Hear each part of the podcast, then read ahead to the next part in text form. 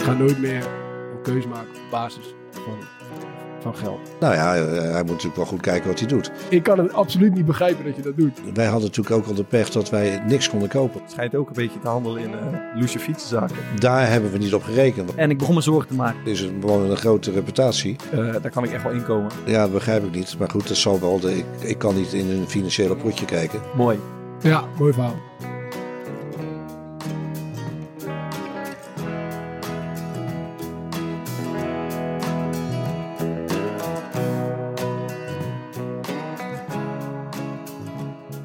Ja, lieve luisteraars, dit is alweer aflevering 4 van de Core Podcast vanuit Rotterdam.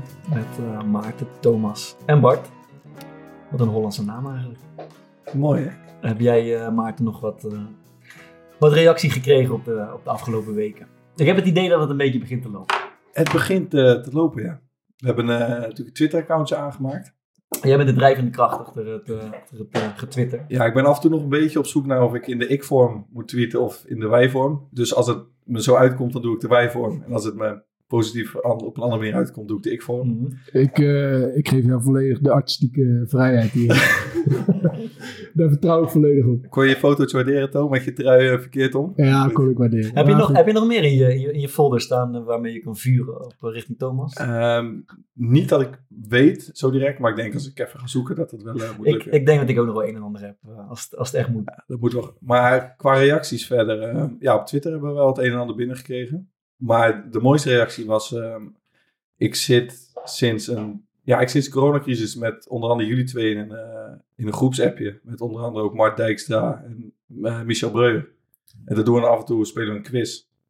Gooit iemand een quizje erin, heb je uh, x aantal minuten om te reageren. Enzovoort, enzovoort. En, um, maar Michel Breuer die gooit iedere week daar een, ja, Ongevraagd. goud... dat is zelfs een ongevraagde analyse, maar hij is goud eerlijk. En ik vind dat echt serieus heel leuk hoe hij dat doet. En Ja. ik, ik weet niet wat, ik ken hem verder persoonlijk eigenlijk uh, helemaal niet. Maar ik vind, hem, ik vind het zo komisch hoe hij dat doet. En hij zei over mij, uh, persoonlijk zei hij, uh, Fokkert heeft een uh, lekkere heese snit. In zijn stem. In zijn stem. En ja, ik wist niet zo goed wat het was. Dus ik vroeg, wat is een heese snit? en toen kwam hij met, ik, uh, ik citeer, ja, je hebt een Katja Schuurman vliegje op de huid. ah, ik wist nog steeds niet eigenlijk wat hij bedoelde, maar ja, of het nou een compliment is of niet, Michel bedankt. Ja, als je je vergelijkt met Katja Schuurman, die ken een beetje, dan is het wel een compliment. Jouw microfoon moet even draaien, denk ik. Ja. Dat is, klinkt beetje zo. Uit, Amateurisme, dit jongens. Beter? Ja, beter.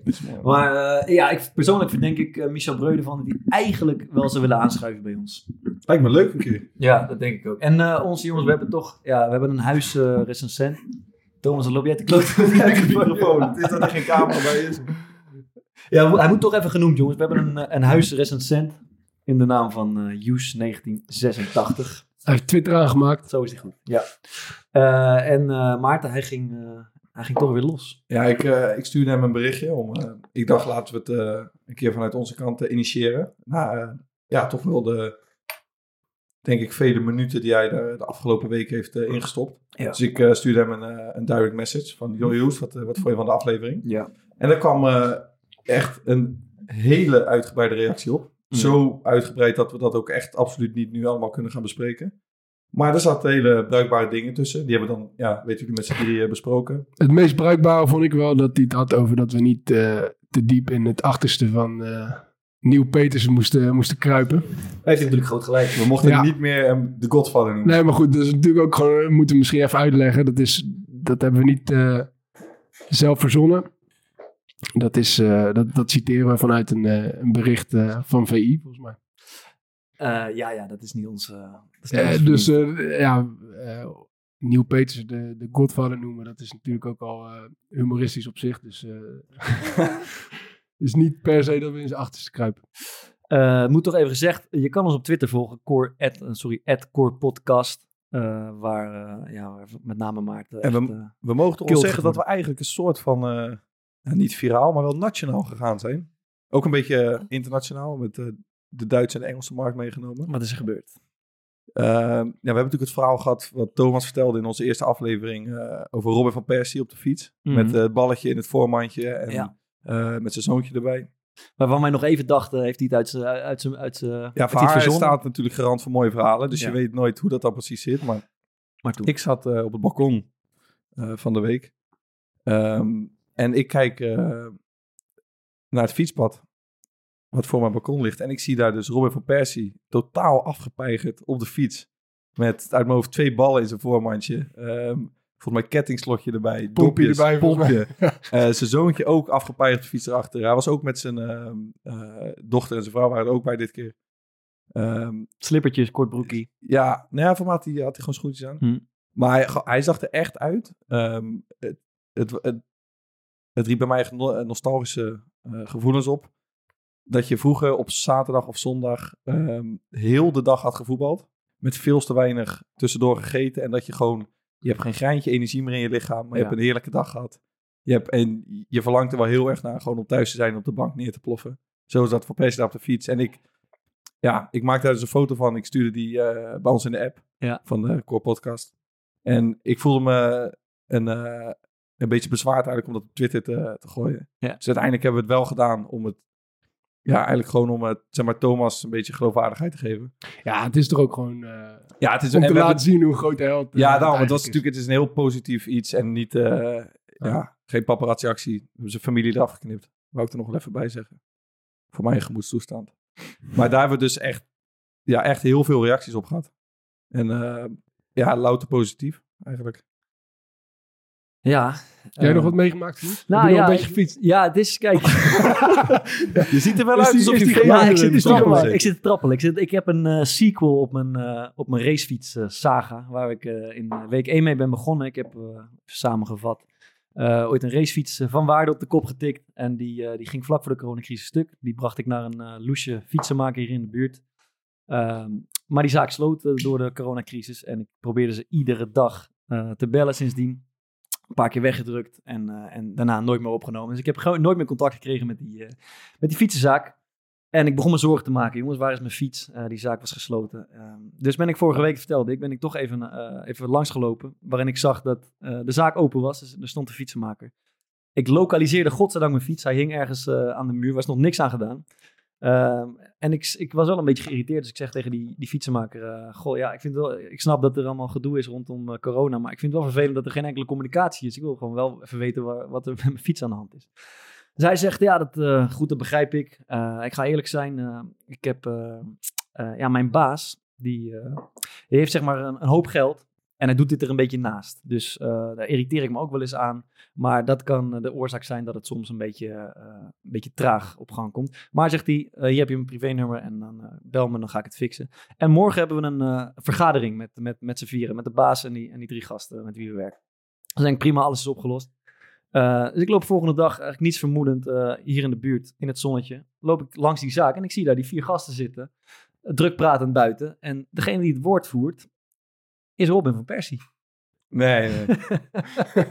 nee, toch? Ja. Nee, hou op. Dus het zit mij, en, ja, ik, dus het zet mij eigenlijk aan het denken. is Robin van Persie de rijke eigenaar van deze loesje fietsenzaak waar mijn, uh, waar mijn fiets hangt?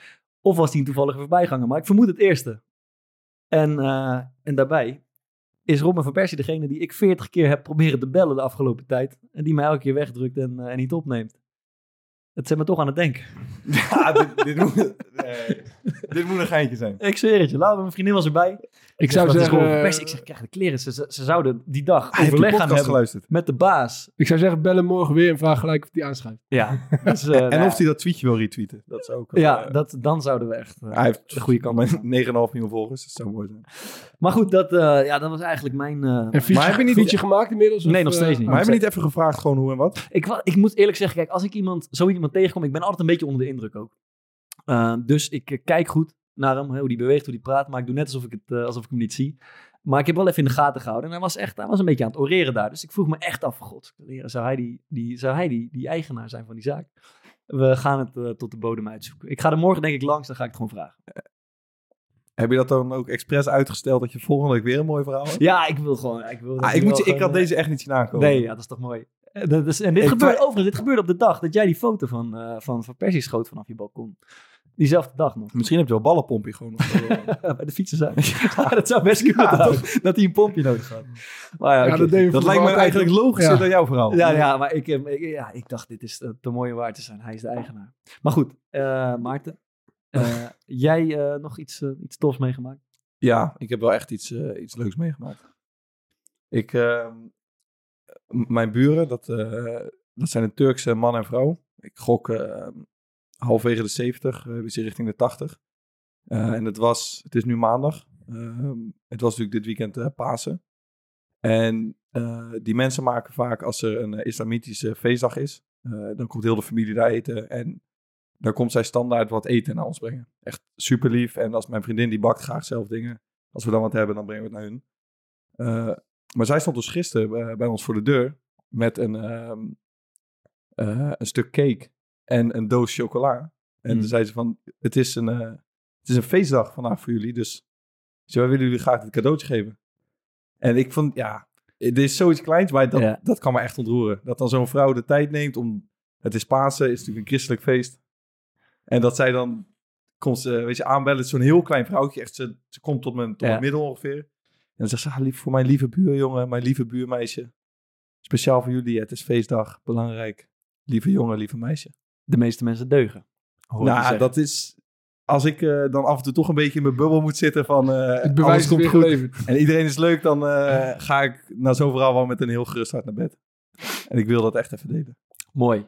Ja, mooi verhaal. Mooi verhaal. Ja. Wij, jongens, wij gaan het, eh vergat ik te vertellen, we gaan het vandaag eh, hebben over een aantal dingen. Ehm, waarvan de ene is eh, het salaris van de voetballer. Eh, wat, eh, Ja. Salarisje. het salarisje van de voetballer. Dat eh, willen we toch even bespreken. Een beetje zo achter de schermen verhaal. Eh, in de hoop dat we er eerlijk over gaan zijn. En eh, het antwoord eerlijk gezegd is, ik vrees van niet, maar we gaan het zien. Eh, we gaan Maarten de Fokkert eh, aan een nieuwe club helpen, was de bedoeling.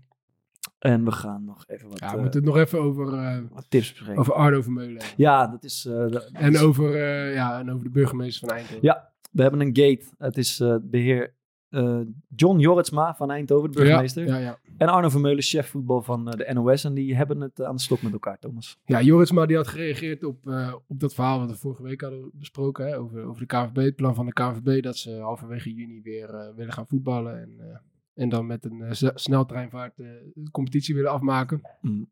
Dat zag Joritsma niet zo zitten. Die, die besloot even op eigen houtje eh, te vertellen dat er in Eindhoven absoluut niet, gevoetbald eh, zou gaan worden. En, eh, en dat dat een gevaar was voor de volksgezondheid. En dat het voetbal maar niet moest denken dat, ze, dat de maatschappij in dienst was van het voetbal. Ja. In plaats van dat het voetbal in dienst was van de, van de, van de maatschappij. En Arno Vermeulen die... eh, In Eindhoven gaat er sowieso niet gespeeld worden, was de, de tekst van. ja, dat was de tekst. Want hij, de reden was namelijk, ehm, ik heb het nog eventjes, eh, eventjes uitgezocht. Eh, hij was bang dat op het moment dat er gespeeld zou worden, dat de mensen zich zouden gaan verzamelen bij het stadion. En dat je op dat moment eh, moest gaan handhaven. En daar had hij de mankracht niet voor. Ja. Dat was de allergrootste reden. En daarnaast eh, zei hij ook nog termen van we spelen met de levens van de bejaarden op de balkonnetjes. En eh, Mhm. er zijn mensen die hier vechten voor hun leven op de intensive care. En hij had nog één hele mooie. De brandhaard was uiteindelijk bij een wedstrijd in Italië.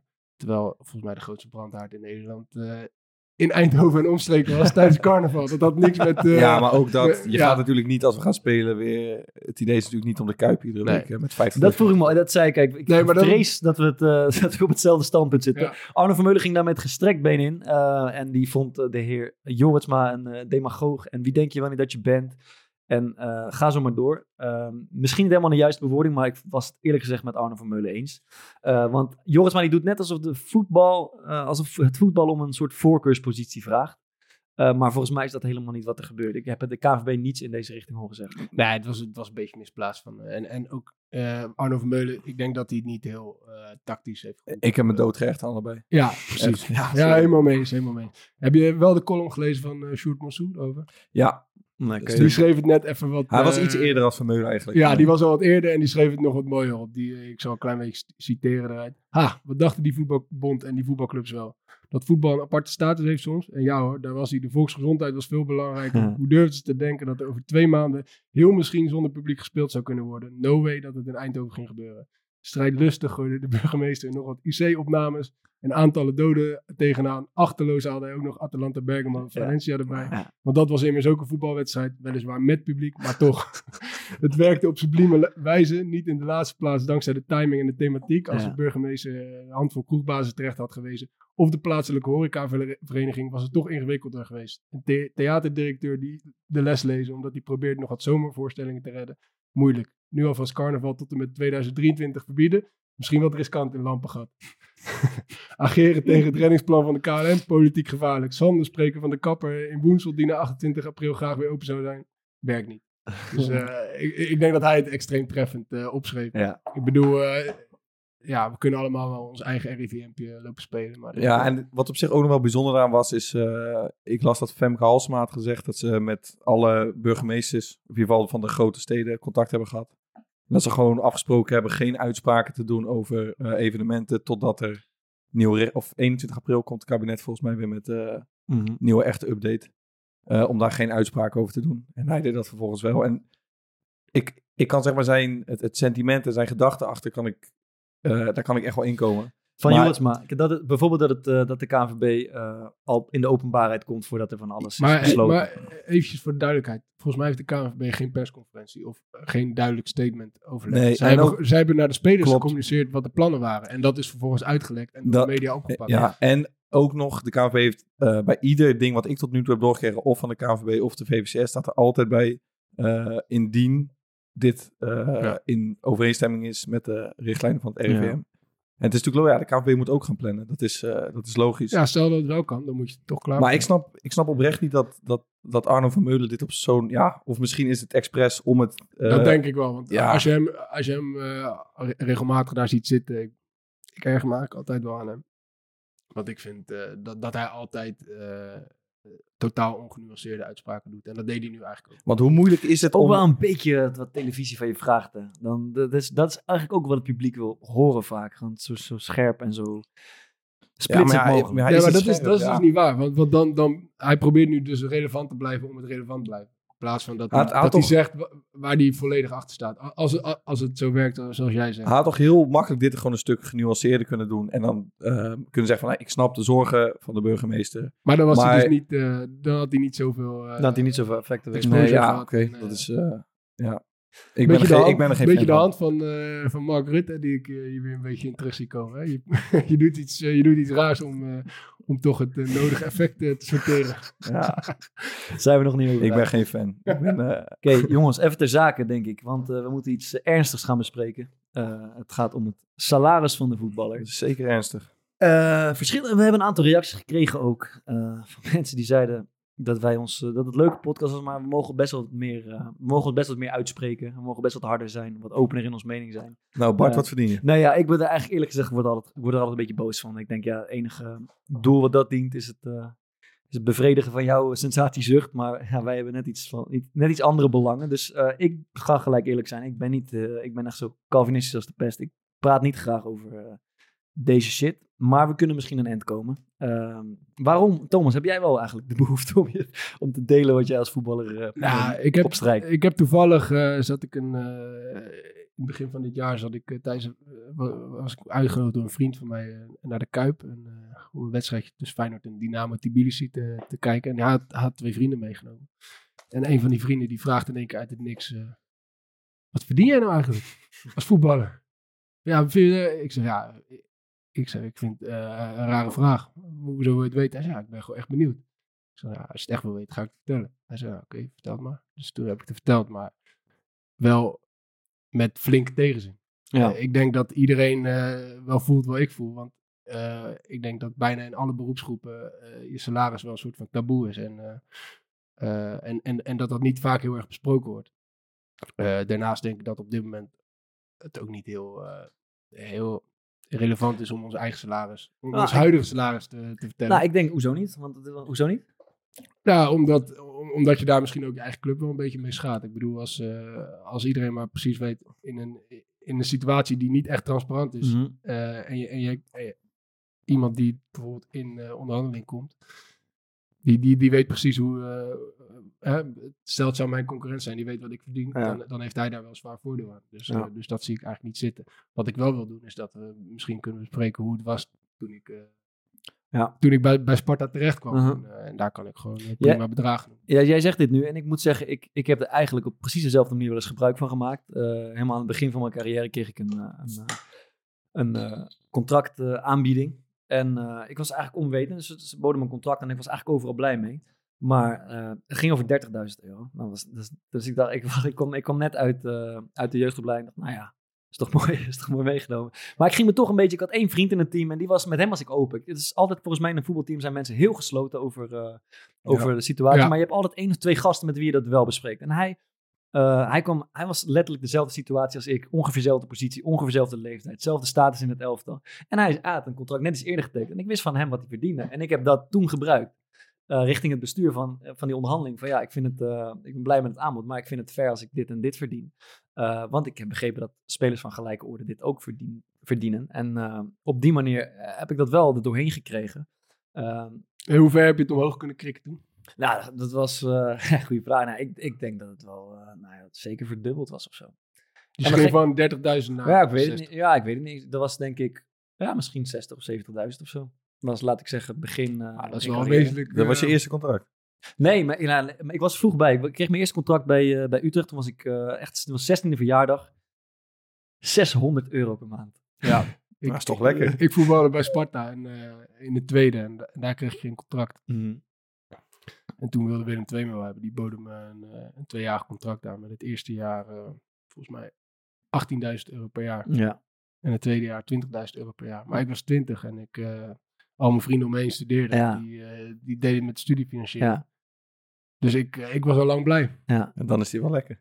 Ja, dus als mensen het hebben over dat spelers bijvoorbeeld weinig verdienen in de Jupiler League. Een groot gedeelte van die spelers is gewoon rond de 20, 22, Ja. 23, 24 jaar. En dan is het helemaal niet raar, zeker als je bijvoorbeeld zou studeren in een andere situatie, dat je, Ja. dat je gewoon eigenlijk geen reet verdient. Eh, want ja, laten we het toch een beetje concreet maken. Ik zou zeggen, eh grove schatting, in de Jupiler League, keukenkampioen divisie, zit het gros toch wel rond de 25 of 30.000 euro per jaar. Wat een, wat een heel eh, nou, normaal salaris is daar, denk ik. Ja, toen, toen, ik, toen ik werd benaderd weer voor Sparta, door Sparta op mijn, op mijn 26e, Ja. toen, toen studeerde ik fysiotherapie. Toen was ik bezig met mijn stage. En eh, bij stage maakte ik gewoon dagen van 9 tot 5. eh, en, eh, en die hadden gewoon dat allemaal ingedeeld in, in, schalen. Dus het was allemaal heel transparant hoe, hoeveel je dan zou verdienen. En als ik daar dan zou gaan werken in het begin, dan zou ik tussen de 1900 en 2500. Dus in die schaal zou ik dan terechtkomen met maximaal van eh, vij- 2500 per maand. Nou, Ja. Sparta deed me precies datzelfde aanbod, 2500 Mhm. per maand. Dus ik was al lang blij dat ik, eh, dat, dat ik kon tekenen. En dan kon je zeg maar op basis van ervaring, dus werkervaring, en op basis van opleidingen die je daar buitenom deed, Ja. kon je dan nog eh, schalen stijgen. En dan kon je uiteindelijk, volgens mij, eh, nou, na tien jaar zat je dan eh, op 4000 euro. Ja. Terwijl bij Sparta kreeg ik toen 2500 en eh, na 10 wedstrijden 500 erbij, 12 Ja. wedstrijden Mhm. 500 erbij en na 20 wedstrijden ook. Dus dan kwam ik ook op 4000. Na één seizoen zat ik al op hetzelfde salaris als waar ik na 10 jaar pas in de, in de fysiotherapie op kon zitten. Ja. Dus ja, wat, wat dat betreft eh, was voetbal voor mij wel... Maar ik denk ook dat de Jupiler League, of de, ja, de keukenkampioen divisie moet je zeggen, eh, kan een hele mooie springplank zijn. ja, Nou, wat je zegt, als je jong bent, ehm, er wordt hartstikke naar gekeken, er wordt hartstikke veel naar gescout. Ja. En als je dan die stap kan maken, weet je, is dat gewoon top. Ehm, maar als je die niet maakt en je blijft heel je leven hangen gewoon bij een Telstar, of Ja. in mijn situatie nu dat je op de bank zit bij Excelsior, ja, dan ben je niet, heb je niet je schapers op het droog als je, Nee. als je straks 35 bent. En dan lonkt misschien ook een carrière in het amateurvoetbal, waar, waarbij je nog misschien 20, 30 uur daarnaast iets ja want anders dat is, kan doen. dat is wel zo. dat, Als is, ik- dat blijft als wel ik- altijd een inter- ik was, toen, ik was toen op dat moment in gesprek met, Hmm. eh, met, met Katwijk, met, eh met, met, met Quick Boys en eh, Spakenburg belde ook nog eh eventjes op het einde. En die, eh, en die waren allemaal geïnteresseerd. Dus ik had ook gewoon als fysiotherapeut aan het werk kunnen gaan. En daarnaast nog bij, dus daar had, ik, ja, daar had ik natuurlijk veel meer geld verdiend. En dat was ook wel mooi, want ik had geen zaakwaarnemer of zo. Ja. Ik had helemaal niemand die me hielp. Ik ging gewoon naar al die gesprekken toe. En die gasten die, die legden dan een, een bot op tafel. En dan hoorden ze dat, eh, dat, Quick, dat ik ook met Quickboys aan het praten was. En dan belde Katwijk weer. En ze hadden het al drie keer verhoogd zonder dat ik überhaupt een tegenbod eh, Ja. had gedaan. Ja, dat, is, dat was echt compleet, eh, complete gekte. En Toen belde Sparta. En, ja, ik heb wel toen, toen ik bij Willem II speelde op een gegeven moment wel echt de keus gemaakt. Of tegen mezelf gezegd van ja, ik ga nooit meer een, een keus maken op basis van, van geld. Mhm. Dus, eh, ik wil dat eigenlijk, eh, en dat was toen makkelijk praten, want eh, ik woonde met, met twee vrienden in een kamertje in, eh, in het centrum van Rotterdam. Dus Ja. eh, ik hoefde nergens meer voor te zorgen. Nu heb ik eigen huis en, en een kind. En, een, eh, Ja. dus, dus, dus dan is het wat anders. Dan ben je Ja. niet meer zo vrij als, als toen. Mhm. Maar ik probeer dat nog wel, ik probeer dat nog Maar wel aan te houden. Maar gaat, gaat geld dan nooit een rol spelen bij eh, eventuele toekomstige opties? Dat kan ik me haast niet voorstellen. Ja, dat, ja to- toen bij Sparta, eh eh, tweede jaar dat ik bij Sparta speelde, Ja. Dat ging echt, eh, dat was het jaar dat we kampioen werden. Toen begon ik ook best wel goed. Stond ik volgens mij na, na zeven wedstrijden, zeven doelpunten en een aantal assists. Mhm. Gingen- En eh, Alex Pastoor, die was een technisch directeur, die waren er echt vroeg bij. Die waren in, eh, in oktober, begin oktober, wil ze al met me rond de tafel om, om te verlengen. Nou, toen zei mijn zaakwaarnemer direct tegen me, nee, we gaan niet, Mhm. moet je niet doen. Je, je zit hartstikke goed, je, je, je doet het geweldig. En, en, en, en er zijn al clubs die gewoon geïnteresseerd zijn. Dus waarom zou je nou überhaupt met, met Sparta gaan praten? Maar Sparta had echt moeilijke jaren gehad. En, eh, en er waren heel veel jongens daar transfervrij de deur uitgelopen. Dus ik, ik voel mezelf wel een mooie wereldverbeteraar. En ik zei tegen hem, nou, ik, ik wil gewoon bijtekenen. En ik wil gewoon een soort van voorbeeld eh, eh, gaan geven. Mhm. eh, om ervoor te zorgen dat we, wat we, waar we nu mee begonnen zijn, om, om, om, om, ja, om die groei eh, door Dus te dat zetten. meer jongens dat ook zouden doen. En bij Ja. de club zou blijven. En dat we gewoon met een groep bij elkaar zouden blijven. Ja, dat is, eh, dat is uiteindelijk eigenlijk best wel een beetje uitgekomen. Maar eh, dat betekent wel dat jongens die, eh, die wel wat zakelijker, wat, wat handiger waren, dat die wel betere deals uit hebben ge- ge- gehaald, denk ik. Als ik zo eh, teamgenoten uit het heden en het verleden inschat, dan zou ik toch zeggen dat, eh, nou, toch zeker een procent of 70, eh, vooral voor het geld voetbal. Niet Ja. zozeer, eh, laat ik zeggen, vooral, ja, eigenlijk wel, vooral voor Maar het dat is niet alleen in het voetbal. Dat is denk ik ook, ik bedoel, eh, in het bedrijfsleven. Mhm. eh, de, in het bedrijfsleven is het natuurlijk nog veel erger. Ja. Dan alles wat mensen doen, doen ze om geld te Ja. En bij voetballers mag dat dan ineens soort van niet. Ja. Omdat, je, ja, omdat je een beetje gemeenschappelijk goed bent. Ja. of zo. Ik, ik, ik, Ik, dat, ik, dat vind heb, ik, eh, heb ik al een sta, beetje moeite mee. Ik sta op hetzelfde standpunt hoor. Ik heb ook vaak wel gedacht over een, een avontuur in het buitenland. Dan zou ik altijd eh, voorrang geven aan een leuke stad, een mooie competitie, een toffe club, en een mooie plek om te wonen. Eh, en daar wil ik best niet, daar hoeft niet zo heel veel geld tegenover te staan. Maar aan de andere kant, stel er longt is iets uit. Ja, het is maar net, Polen ook wat, is maar Rusland, net wat er langskomt natuurlijk. Zo Ja. simpel is het ook. Maar er is op een gegeven moment is er wel een bedrag vanuit Turkije of Cyprus, als het zou komen, waarvan je toch gaat denken van, goh, ja, dat is ook wel, eh, ja, dat kan mij ook wel overstag trekken.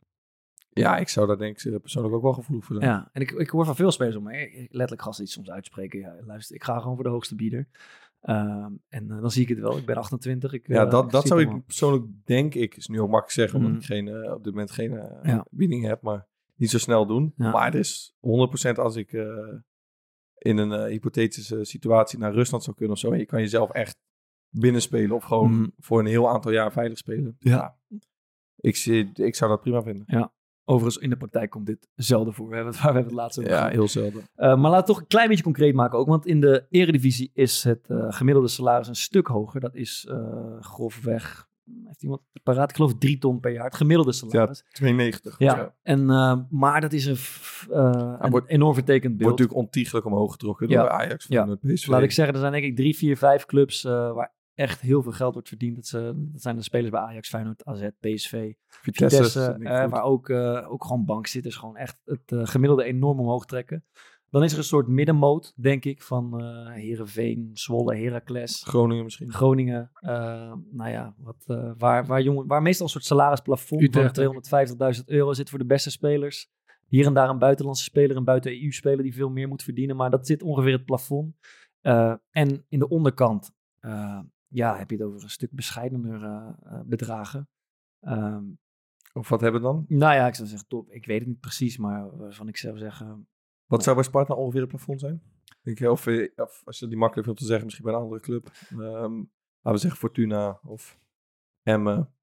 Ja, misschien Anderhalf? Er zijn een paar uitschieters met twee ton of zo. Eh, Ja. Dat zou kunnen. En dan zouden we. Maar dan zit echt. Dat zijn, dat zijn een paar uitschieters, denk ik, de betere spelers. En dan zit het gros ook gewoon. eh, ja, Thomas, wat denk jij? Ook zoiets? Tussen de 70 en 140.000 Ja. per jaar. Eh, Zoiets zal het zijn. Maar wat mij wel opvalt, is er wordt zo weinig over gesproken in de kleedkamer. Er wordt, eh, het gaat veel over geld. Het gaat best veel over geld. En over, maar dan meer over hè, materialistische dingen. ik kan me Eh, serieus drie- niet, nee, niet- 80% niet- van het team. Ik kan me niet een gesprek voor de geest halen. nee. Dit jaar dat ik met in, dat het in de kleedkamer echt open over uh, zo is gegaan. Nee, maar dat is, blijkbaar zijn we er heel geremd over. Eh, Nee. Ik kan me, nee. Maar ik denk ook wel dat er in, eh, per club best wel grote verschillen zijn. Ehm, dus dat dat misschien... Binnen clubs. Ja. Ja. binnen clubs. Dus dat dat misschien voor schreven gezicht zou kunnen leiden. Of dat, ja. ik weet niet of het schaamte is, maar dat sommige jongens het gewoon liever niet vertellen. Ja. Ehm, ja, het is toch gek als je, als je in een... Kijk, je, eh, bijvoorbeeld in de zomer komen tien nieuwe spelers ja.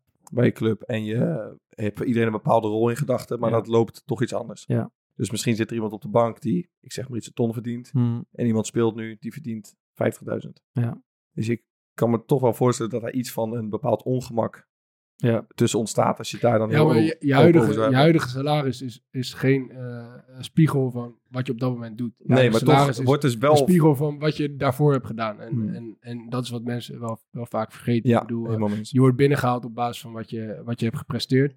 En op Wat je basis hopelijk van, gaat ja, presteren. van, van, van verwachtingen. En, eh, ja, en, en dan, en dan kan dat wel scheef zijn. Dat is gewoon hoe het werkt. Maar ja, meestal is het twee jaar daarna. Of een jaar daarna. Ligt Hmm. aan hoe lang die contracten lopen. Is het, is het allemaal weer, eh, weer redelijk rechtgetrokken. Hoe, Maar hoe was dat eh, in Afrika bijvoorbeeld, bij jou, Zuid-Afrika? Ja, dat, dat was wel best wel ongemakkelijk. Want ik verdiende daar volgens mij veel meer geld dan, eh, dan de rest van de jongens. Daarom ben je ook weggegaan, denk ik, toch? Omdat ze niet promoveerden. Ja, ja. En, jullie speelden eh, met Ice Cape Town in de in op- We speelden met niveau. Ice Cape Town op tweede niveau. En dat was de bedoeling dat, eh, dat, dat, dat ze weer terug zouden, zouden gaan. En, eh, en daar, eh, ja, daar hadden ze mij bij om, eh, om dat een beetje kracht bij te zetten. Eh, er waren helemaal misschien-. Er waren, er waren misschien een paar jongens eh, die, eh, die, die wel, wel redelijk... Kijk, het is ook wel weer re- relatief met de rest van de bevolking. Dus waar ze vandaan kwamen, verdienen ze best wel veel geld. Maar als je het spiegelt met wat mensen in Nederland verdienen, dan, ja, dan was het best wel weinig. Vo- Voelde je jezelf ook serieus ongemakkelijk bij, niet?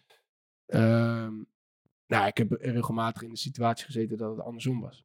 Dus, Ja, en wat bij jou misschien ook wel scheelt... ehm dus jij bent niet iemand van het eh, overdreven uiterlijk vertoon of zo. Dus je... Nee, Nee, ja, serieus toch? Hm. Je bent, ik, ik zie jou niet zo snel in een Louis Vuitton trainingspak komen of eh, in een dure auto. nee, helemaal Waardoor dat zich ook misschien wat minder... eh, Nee, ja, ik, ik ben er helemaal niet van. Dus, dus ja, ik probeer ook helemaal niet. En, en ik heb ook gewoon best wel, als we gingen stappen of zo, dan, dan, dan betaalde ik meestal de rekeningen. Dat Ja. was ook prima. En, en, en dat vonden die jongens ook gewoon mooi. Dus z- zou je ik probeer voor... op die manier toch een beetje, ja, Stel, ik, ik, ik weet van je dat je graag terug wil. ja, Zou willen naar, eh, naar Zuid-Afrika om te voetballen. Zou je voor minder geld dan dat je daar eerst verdiende teruggaan?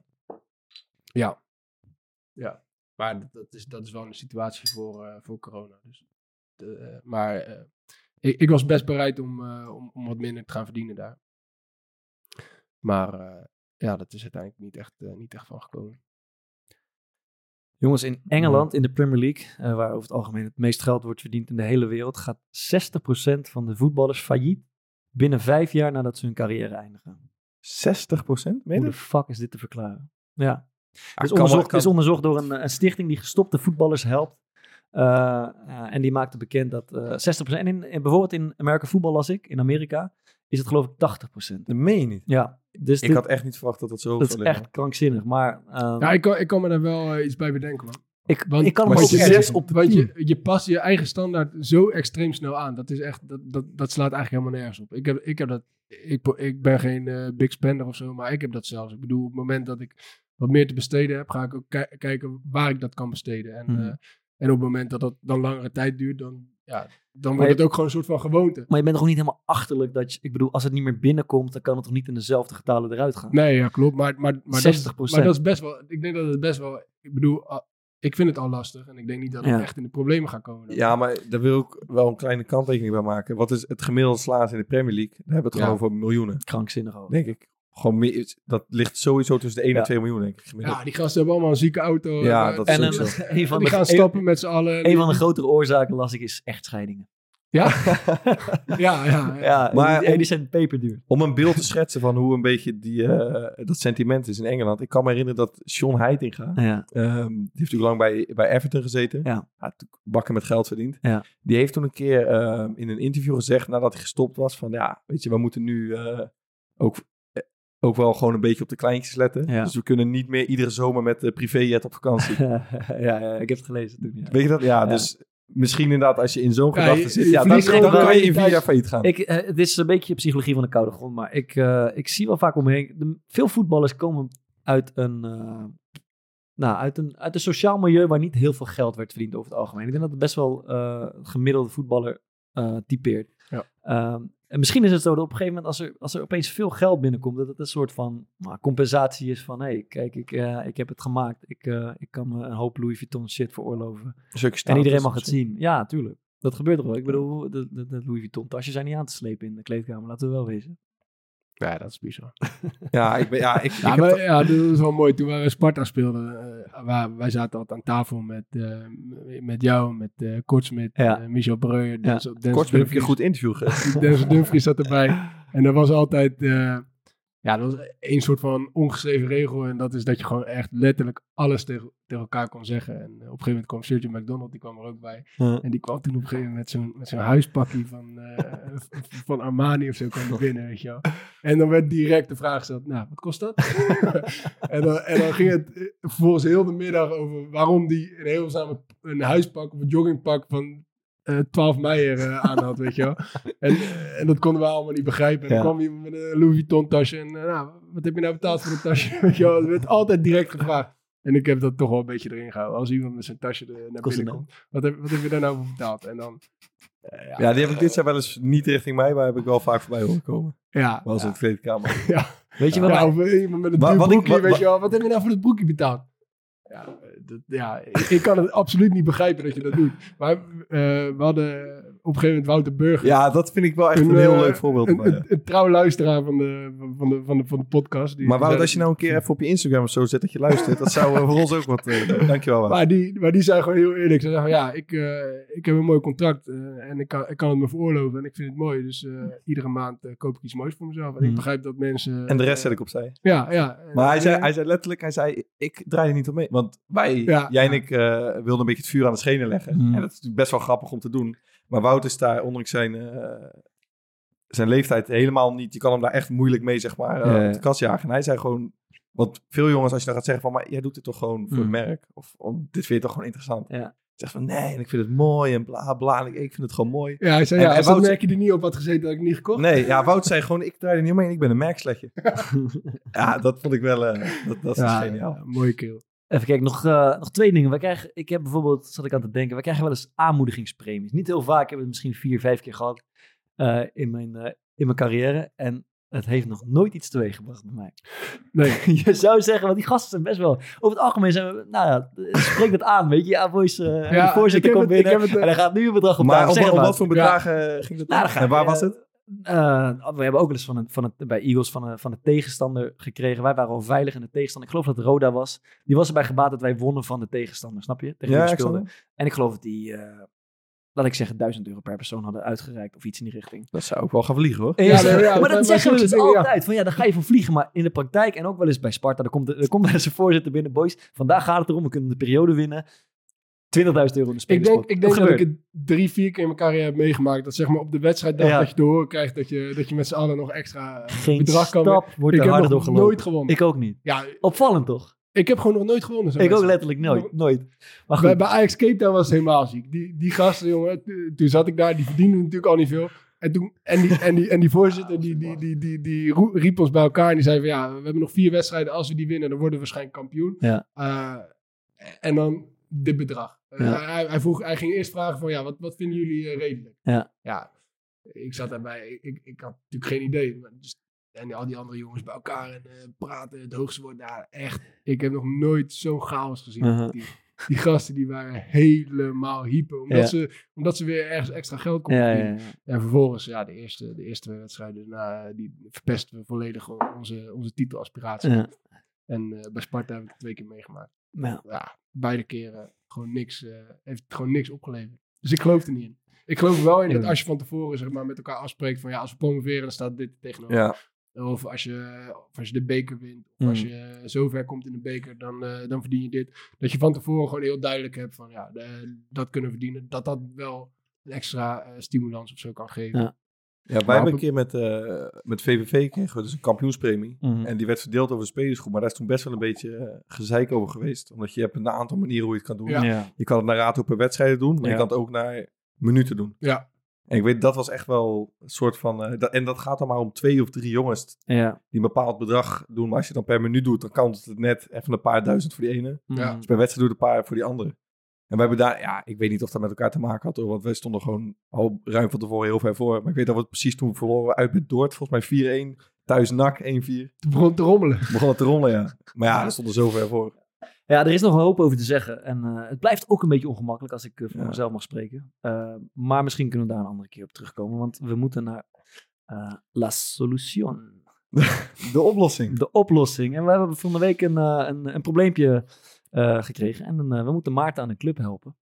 En eh, daar hebben we eens even over zitten nadenken. Maar ik wil toch nog even iets ongelooflijks mededelen. Dat Thomas Vaar heeft dus de, Ah ja, de poll gewonnen. Ja. De FC eh, Schande. op Twitter. Met 2% Hij staat op vier verschil. punten. ja. Ja, hij is, jij, hebt- jij hebt het bonuspunt gekregen. Ja. ik vind het echt onvoorstelbaar. schande. Maar eh, ja, Thomas staat bovenaan. Eh, vriend staat... eh eh, de Hebben jullie op jezelf lantaarn. Eh, nee, Ik heb zeker op mezelf Ja, ik ook. Hij zei eerst nee. Hij zei eerst nee. Ik zei niet nee. Hij, beheert, nee, hij beheert die fucking Ik heb, die ik geen eigen Twitter. En ik ging er al Oké. vanuit dat jullie op jezelf Ja. gingen stemmen. Dus ik Ja. qua podcast, stemt op Fokkert. Martin de Fokkert zag ik voorbij. Dat moet jouw vader zijn. Dat is mijn vader, ja. gestemd. Ja, Mijn, vader heeft zo, mijn moeder heeft sowieso gestemd. Maar goed, eh, weet je wat? Zou ik aftrappen, jongens? leuk. Ik, eh, ik heb een ideetje. En het, deed me ergens aan denken. In ieder geval, Maarten, wat, van je, wat ik van jou weet. eh, je bent uh, transfervrij eh, komende zomer. En jij bent wel eh, in voor een avontuur.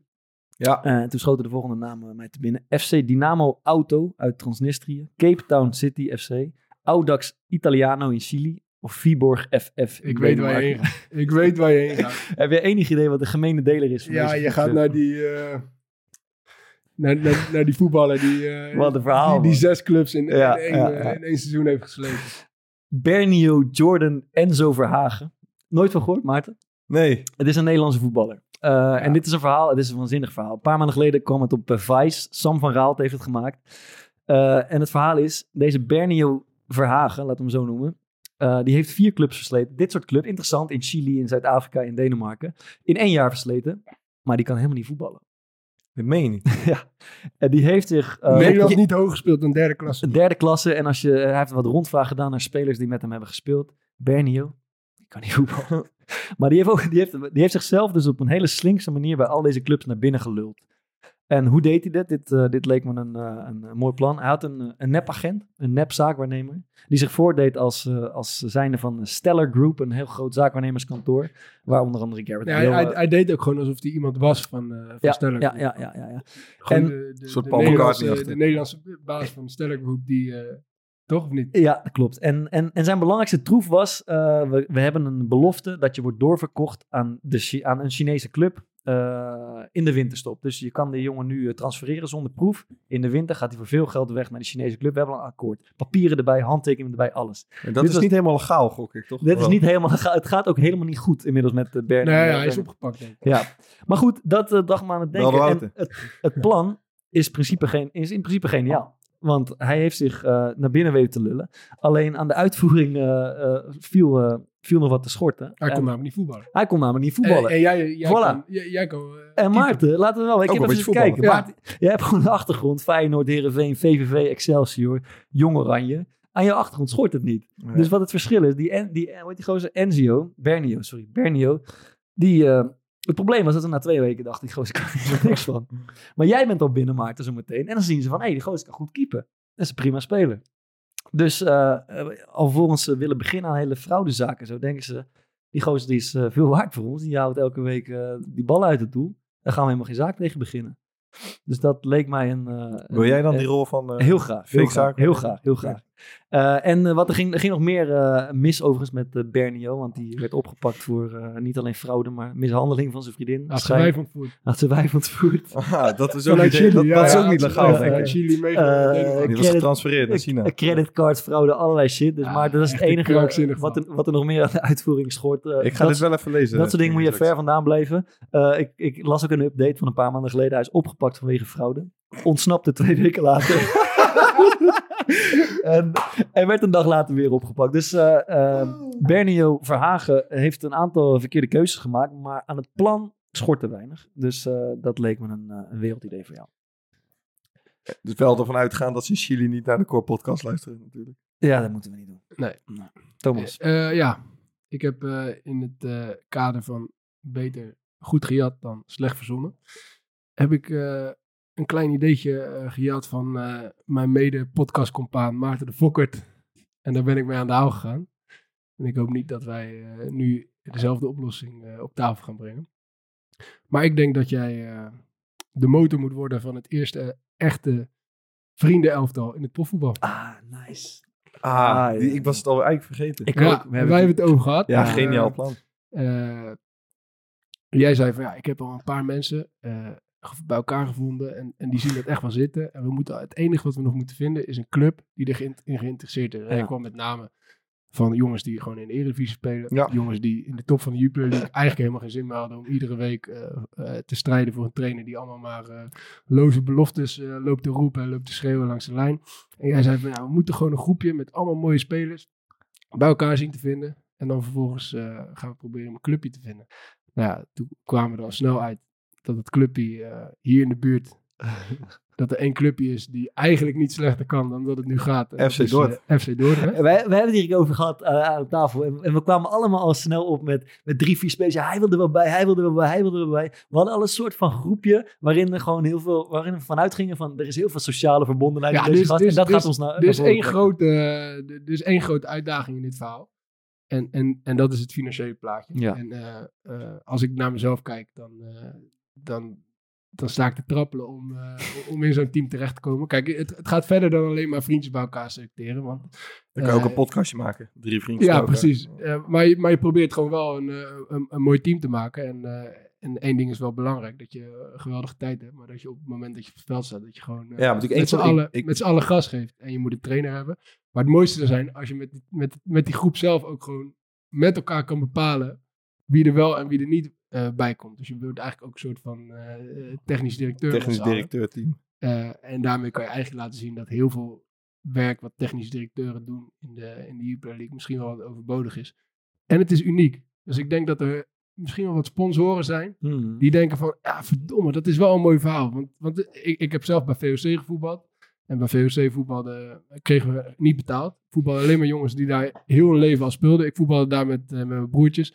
En ja, dat was goud. We konden elkaar blindelings vertrouwen. En we wonnen alles. We werden niet betaald. Uiteindelijk haalden we de hoofdklasse. En eh, alleen maar omdat we elkaar zo goed kenden, presteerden we ook goed. Dus ik geloof er heilig in. En eh, ik hoop dat jij, eh, net zoals dat je de motor bent achter deze podcast, dat je ook gas gaat geven om, eh, om, om dit voor elkaar te krijgen. De vriendenploeg van Vaar. Ja, Maarten, het, maar- mo- het moment waar we... Oh ja, Ja, ik wil het nog wel even Ja. door, want ik weet nog een van de dingen waar we het eh, toen over hadden. Dit idee is trouwens ontstaan toen ik met eh, twee vrienden een eh, bakje aan het drinken was in de stad.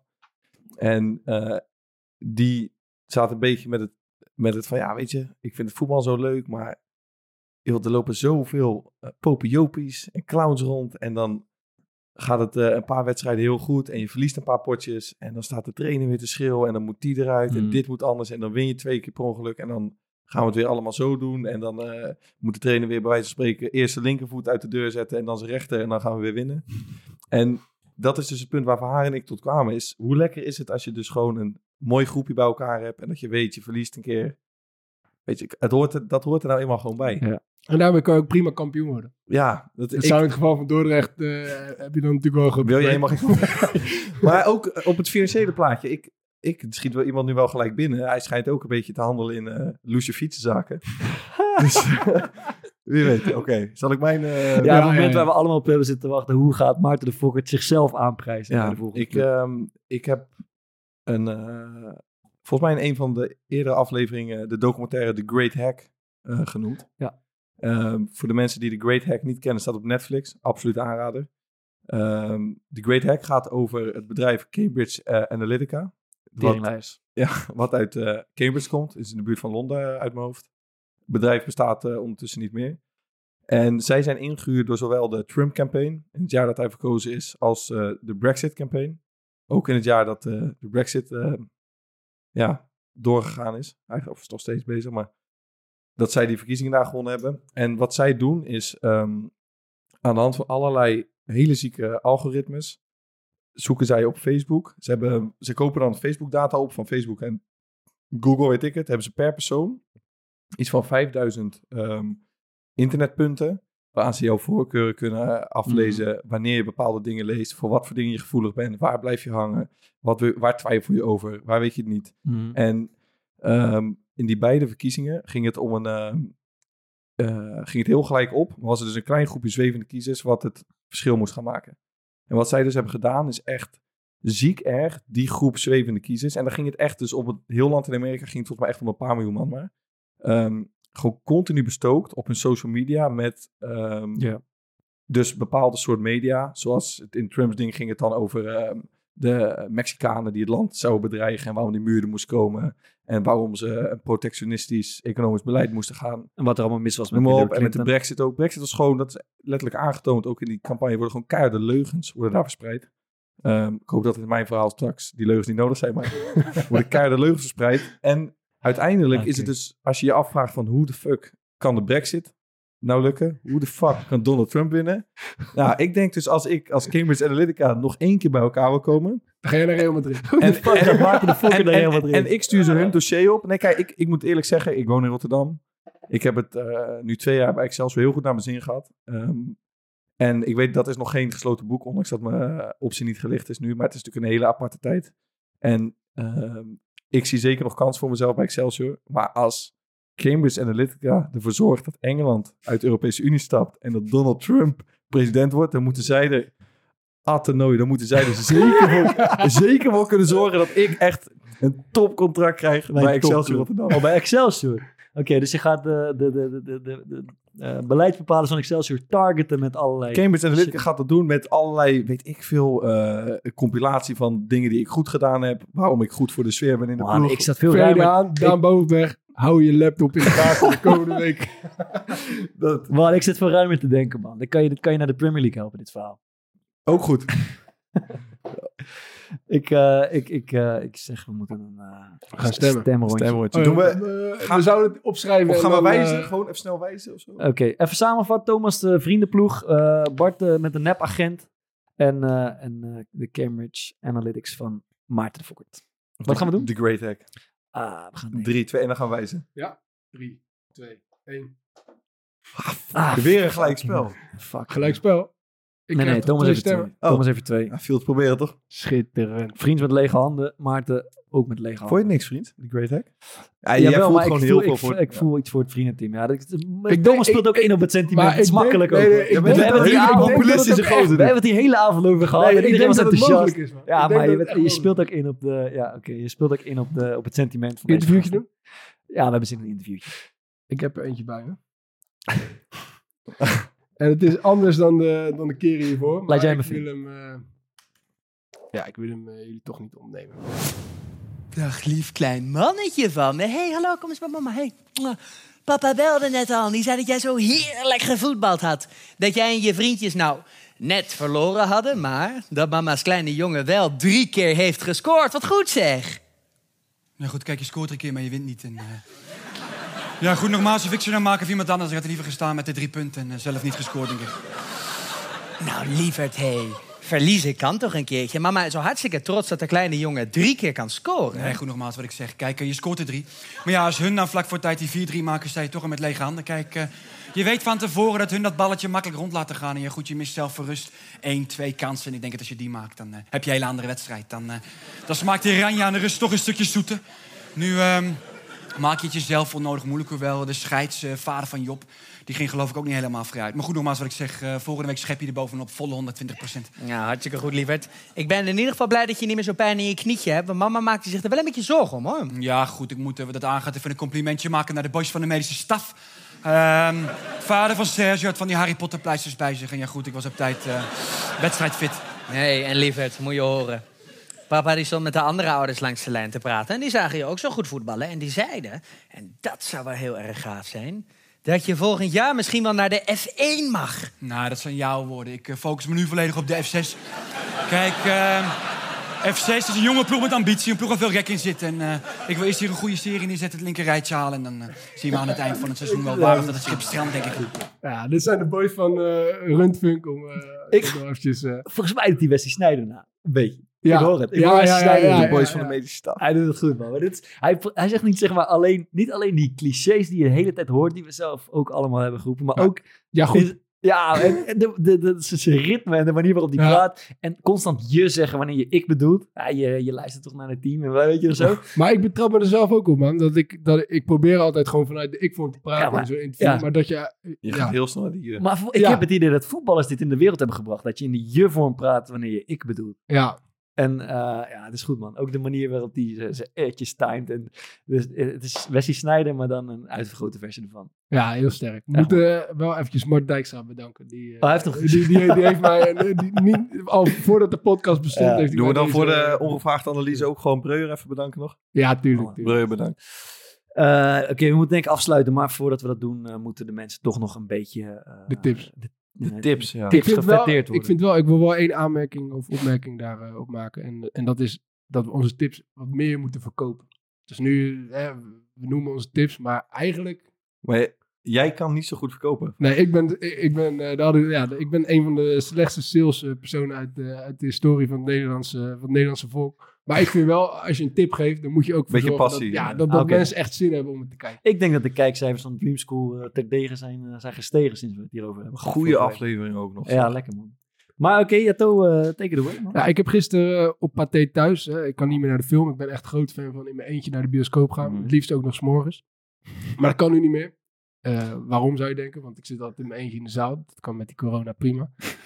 maar eh, ik, eh, ik heb op Pathé thuis heb ik Slim en Queen eh, gekeken. Mhm. En dat is echt een geweldige film. Eh, de, de vergelijking met Bonnie en Clyde is al heel snel gemaakt. Het gaat over twee, eh, een, een, donker meisje en een donker jongen. Die hebben een Tinder date gehad. En die komen in een schermutseling met een racistische agent. En die schiet ze dood en uiteindelijk gaan ze op de vlucht. Ja, een geweldige film. En ik wil iedereen aanraden om, om deze film te gaan kijken. Die acteur van Get Out, Daniel Faluya of zo heet die. Ah, wat een held is dat. Dus, eh, Jij bent is best aardig verkocht, hoor, moet ik zeggen. Ja, het gaat, het gaat steeds beter. Als jij sponsors gaat zoeken voor ons op deze manier, dan... eh, Voor het vriendenteam. Ja, we- maar daar geloof ik ook echt Of in, voor de dus dat kan ik verkopen. ja. Eh, ja, mooi. Ik wil, ik wil mensen altijd naar de tv slepen. Eh, en eh, één programma, mijn hart bloedt dat dat van de tv is, is 24 uur met. Eerst door Wilfried de Jong en later door mijn grote held Theo Maassen, die echt een fantastische serie heeft gemaakt. En ik zat te denken van welke uitzending is mij bijgebleven. En dat is die met Victoria Koblenko. Eh, ik weet niet of iemand het gezien heeft, maar het is, ja, het is de spanning en de sensatie die, die druipt er vanaf. Zij is, eh, ja, ze flirt vreselijk met hem en hij met haar. En het, ja, het komt net niet tot een soort kus, maar het scheelt niet veel. En hij, ja, zij dropt een beetje de, de feministische verhalen en, en hij, is, hij prikt overal doorheen, zoals Theo Maassen is. Eh, en, eh, en maakt daar ook boos op een gegeven moment waarin ze wil weglopen, maar je kan niet weglopen in die, in die, in die studio van 24 uur met. Dus het is een beetje, zij is een beetje theatraal en hij is een beetje flirterig en het, ja, het schiet alle kanten op. Maar eh, ja, je wordt aan het eind van de show wel een beetje verliefd op, eh, op dit stel in de maak. En hij noemt er op een gegeven moment meemaakslet. En dan, dan schiet ze echt vreselijk slop. ah, ja, het is, eh, ja, het is echt de moeite waard. Dus 24 uur met sowieso een waanzinnige serie. eh, met mooie interviews. Maar die met Theo Maas en Victoria Koblenko, die, die blijft me bij. Goed. Dan sluit ik hem af met een... je verwacht misschien niet, een boek. Boekie. Ja, het is het boek deze week Tuesdays with Maury. In het Nederlands ook uitgegeven als Mijn Dinsdagen met Maury. Eh, lees in het Engels trouwens heel makkelijk weg, dus je hoeft hem niet per se in het Nederlands te halen. Ik heb dit boek gekregen afgelopen zomer van George Ulte. Is de trainer van eh, Fortuna nu. Die ben ik in Vietnam tegengekomen op vakantie. Nou, we hadden een ehm, gezamenlijke, of een wederzijdse, wederzijdse passie eh, voor boeken. Een tijdje over gehad. Ehm, en toen heeft hij mij dit boek eh naar de hand gegeven. En het is een ehm, verhaal van een jonge student die filosofie studeert. Heeft een hele bijzondere leraar, Maury.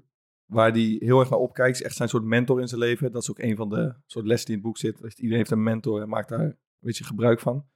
Ehm, en uiteindelijk wordt die gozer wordt journalist. ehm, gaat het, typische rieltje. eh, verzuipt helemaal zijn werk. Gaat alleen nog maar werken. Doet niks meer. Verliest al zijn idealen en dromen.